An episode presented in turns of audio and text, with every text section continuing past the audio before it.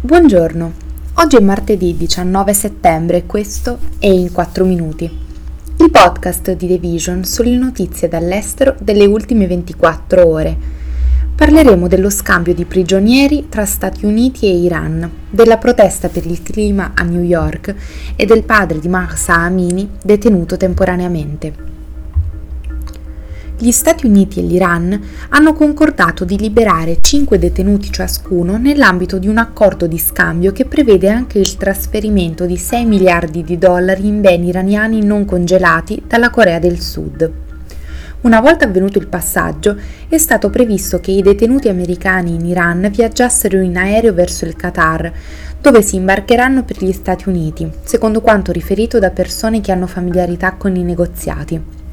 L'accordo, a cui si è arrivato dopo mesi, segna un importante passo avanti per i due stati nemici, che rimangono distanti su una serie di altre questioni, tra cui la rapida espansione del programma nucleare di Teheran, il suo continuo sostegno militare alla Russia e la dura repressione del dissenso interno.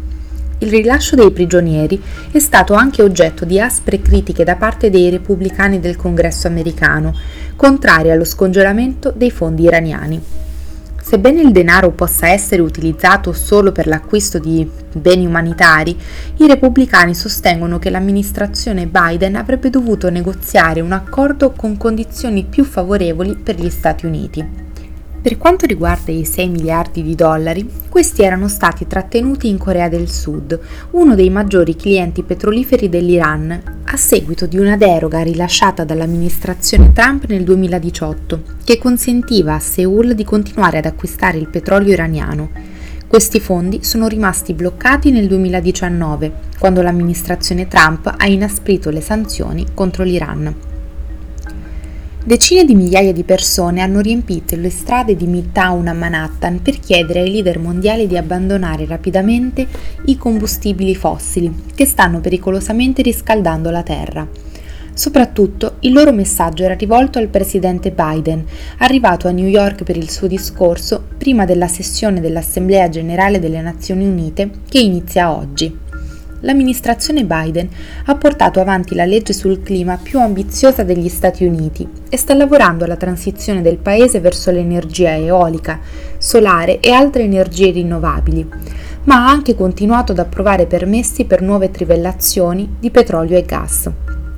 La rappresentante democratica Alexandria Ocasio-Cortez di New York ha partecipato alla marcia e ha descritto l'azione per il clima come una forza elettorale popolare che non può essere ignorata. Mentre i manifestanti hanno suggerito che il loro sostegno a Biden nel 2024 dipenderà da un'azione climatica più aggressiva, nessuno dei candidati repubblicani in corsa per sostituirlo ha in programma di ridurre le emissioni del paese e anzi molti vogliono incoraggiare più trivellazioni. Addirittura il candidato di punta, l'ex presidente Donald Trump, respinge completamente l'idea che il cambiamento climatico stia avvenendo. Il padre di Mahsa Amini, la ragazza del Kurdistan iraniano morta dopo essere stata presa in custodia dalla polizia per aver indossato male il velo islamico, è stato temporaneamente trattenuto dalle forze di sicurezza iraniane nel giorno dell'anniversario della morte di sua figlia, nel tentativo di impedire che le persone si radunassero sulla sua tomba mentre continuano gli scioperi e le proteste in tutto il paese. La rete per i diritti umani del Kurdistan ha fatto sapere che le forze di sicurezza hanno rilasciato Amjad Amini dopo averlo trattenuto e avergli detto che la famiglia non ha il diritto di lasciare la propria casa e recarsi sulla tomba della figlia a commemorarla. Intanto il 16 settembre le strade per il cimitero di Aichi sono state bloccate, mentre gli elicotteri hanno sorvolato a bassa quota la città natale di Mahsa Amini, Sakez,